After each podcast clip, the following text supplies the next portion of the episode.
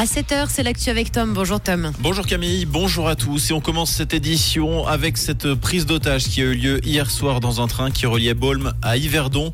Un homme armé d'une hache et d'un couteau a retenu 14 passagers et le pilote durant près de 4 heures. La prise d'otage a débuté vers 18h30 lorsque l'assaillant a forcé le pilote à quitter son poste et à immobiliser le train.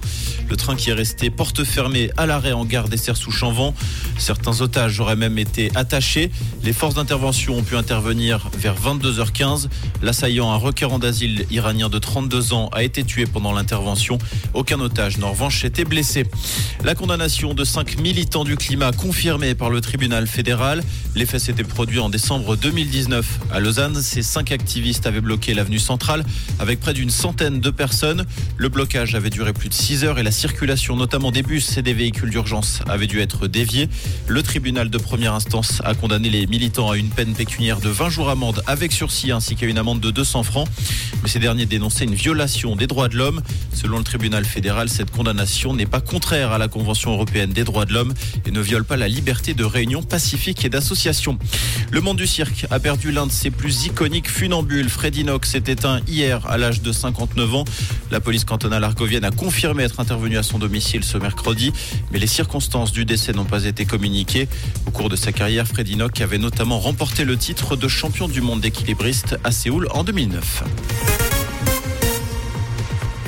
En France, seulement un mois après sa nomination au ministère de l'Éducation nationale, Amélie Oudéa Castera a été rétrogradée. La ministre était dans la tourmente suite à ses déclarations sur l'école publique. Son portefeuille ministériel a donc été réduit au sport et aux Jeux olympiques et paralympiques. Nicole Belloubet, ancienne ministre de la Justice lors du premier quinquennat d'Emmanuel Macron, hérite du ministère de l'Éducation. C'est une nouveauté pour la cérémonie des Oscars. Les directeurs de casting seront désormais récompensés d'une statuette à partir de 2026. Il s'agit d'une 24 récompense. Cette nouvelle distinction constitue la première expansion de la cérémonie depuis la création de l'Oscar du meilleur film d'animation en 2001. La prochaine cérémonie aura lieu le 10 mars prochain à Los Angeles. L'équipe de Suisse de hockey n'y arrive pas. Elle s'est inclinée 4-2 hier face à la Finlande lors de la troisième étape de l'Euro Hockey Tour. Il s'agit de la septième défaite de rang cette saison concédée par les hommes de Patrick Fischer. Comprendre ce qui se passe en Suisse romande et dans le monde, c'est aussi sur Rouge. Rouge